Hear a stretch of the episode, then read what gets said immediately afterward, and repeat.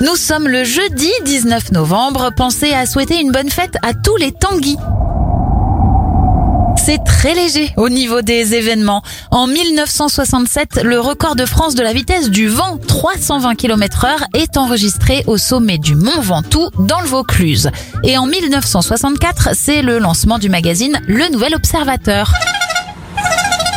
Bon anniversaire à Richard Virenque. Aujourd'hui, il a 51 ans. 55 pour Laurent Blanc. L'actrice Jodie Foster a 58 ans et Meg Ryan 59.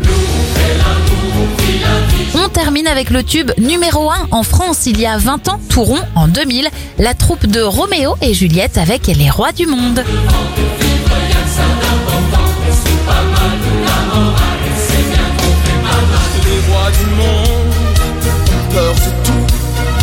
C'est qu'ils confondent les chiens et les loups. Ils font des pièges où ils tomberont un jour. Ils se protègent de tout, même de l'amour. Les rois du monde se battent entre eux.